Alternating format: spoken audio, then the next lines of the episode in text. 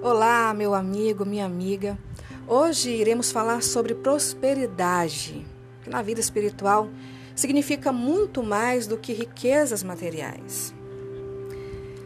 Bem, Deus, Deus deseja que seus filhos prosperem em todas as coisas.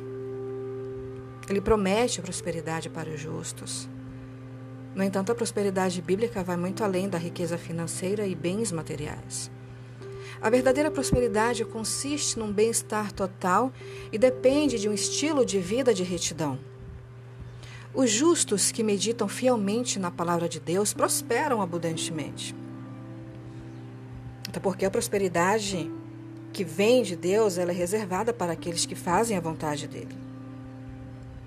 Aqueles que guardam seus estatutos, os seus mandamentos, os seus juízos e os seus testemunhos para aqueles também que cumprem os estatutos e juízos que o Senhor ordenou, também recebem força, coragem e prosperidade.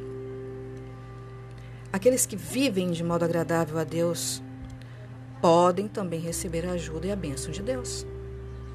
O Senhor se regozija com as prosperidades de seus filhos, mas também adverte os cristãos sobre os seus perigos.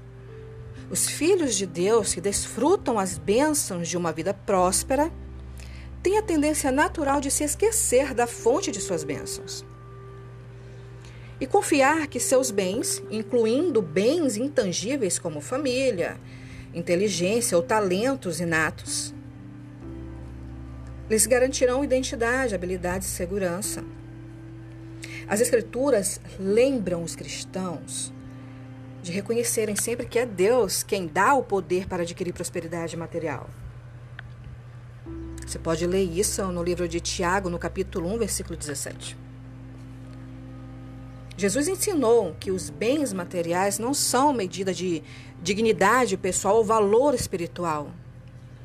Você pode ler também sobre isso no livro de Lucas, capítulo 12, versículo 15. Inclusive, Paulo advertiu os cristãos para não fazerem da prosperidade o seu maior objetivo ou amor.